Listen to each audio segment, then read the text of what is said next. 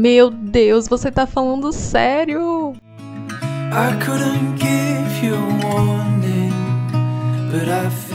Essa foi a frase de uma mulher apaixonada por quem estava de joelhos ali bem na sua frente. Olhar nos olhos dele naquele momento por segundos parecia ser uma eternidade. Mateus havia pensado em tudo. Ligou para Joana de manhã e disse que iam tomar café fora. Por isso, ele pediu para ela se arrumar, porque eles iriam sair. Na hora combinada, ela desceu. E quando o carro dele estava se aproximando, ela percebeu. Era o carro dele. Era a placa, era a mesma cor. Mas não era Mateus que dirigia e sim um amigo deles de longas datas, que inclusive era cupido do casal. E ele estava segurando uma carta e uma flor. Na carta dizia: Meu amor, foi muito difícil enganar você. Se prepare para passar pelos seus lugares mais favoritos. Joana entrou no carro e o amigo Cupido a levou para o primeiro destino, o Farol da Barra. Era o lugar favorito deles para assistir o pôr do sol. Chegando lá estava sua amiga, segurando outra flor e uma carta que dizia: Já passamos incontáveis fins de tardes nesse lugar, e foi aqui que eu te pedi em namoro há seis anos. Guarda essa flor com você. O segundo lugar foi na casa de festas a qual haviam se conhecido. Estava fechada, mais à frente estava sua mãe, segurando um buquê desconstruído, cheio de folhas secas e macramês.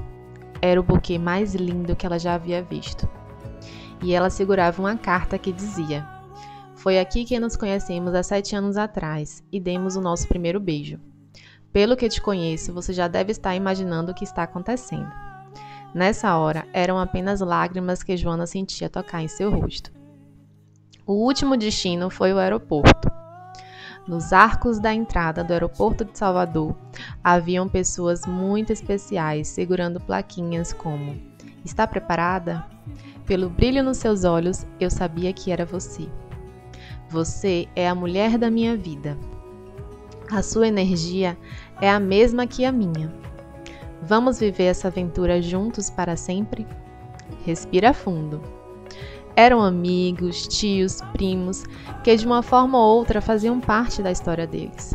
Chegando no pátio de embarque, tinham violinos e Mateus estava em pé, todo lindo, esperando pela mulher de sua vida. E falou: Vem aqui, meu amor. Nada na minha vida tem sentido sem você. Quer mudar seu sobrenome? E nessa hora ele se ajoelhou e falou: Casa comigo agora no lugar mais lindo que você já viu na vida. Mateus havia planejado tudo, tudo mesmo. Pediu para a mãe de Joana fazer todas as suas malas, sem ela perceber, na madrugada do dia anterior. E ela levou para ele no meio da noite, enquanto Joana estava dormindo. Pegou passaporte, documentos, tudo, tudo, tudo. Mateus e Joana estavam noivos há seis meses. E eles já sabiam que eles não queriam fazer festa, porque o objetivo era juntar o dinheiro para a viagem incrível da lua de mel. Já estava tudo nos planos.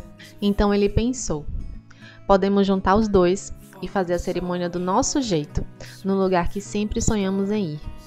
Comprou as passagens para a Grécia, onde fariam a cerimônia apenas para os dois em um penhasco na ilha de Santorini.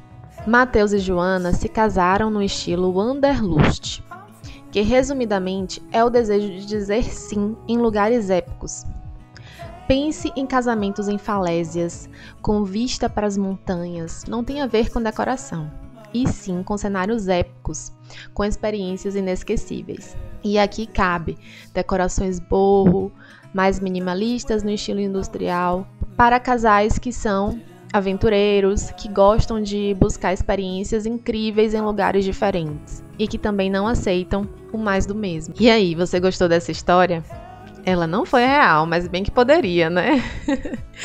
Mas me conta, você já tinha ouvido falar nessa forma de casar? A gente fez uma postagem lá no Instagram e eu gostaria que você fosse lá comentar. Me conta qual foi essa experiência ouvir essa história, se você gostou e se te inspirou de alguma forma. Esse foi um formato diferente do nosso Feito Cast de hoje. Espero que vocês tenham gostado. Um beijo e até mais!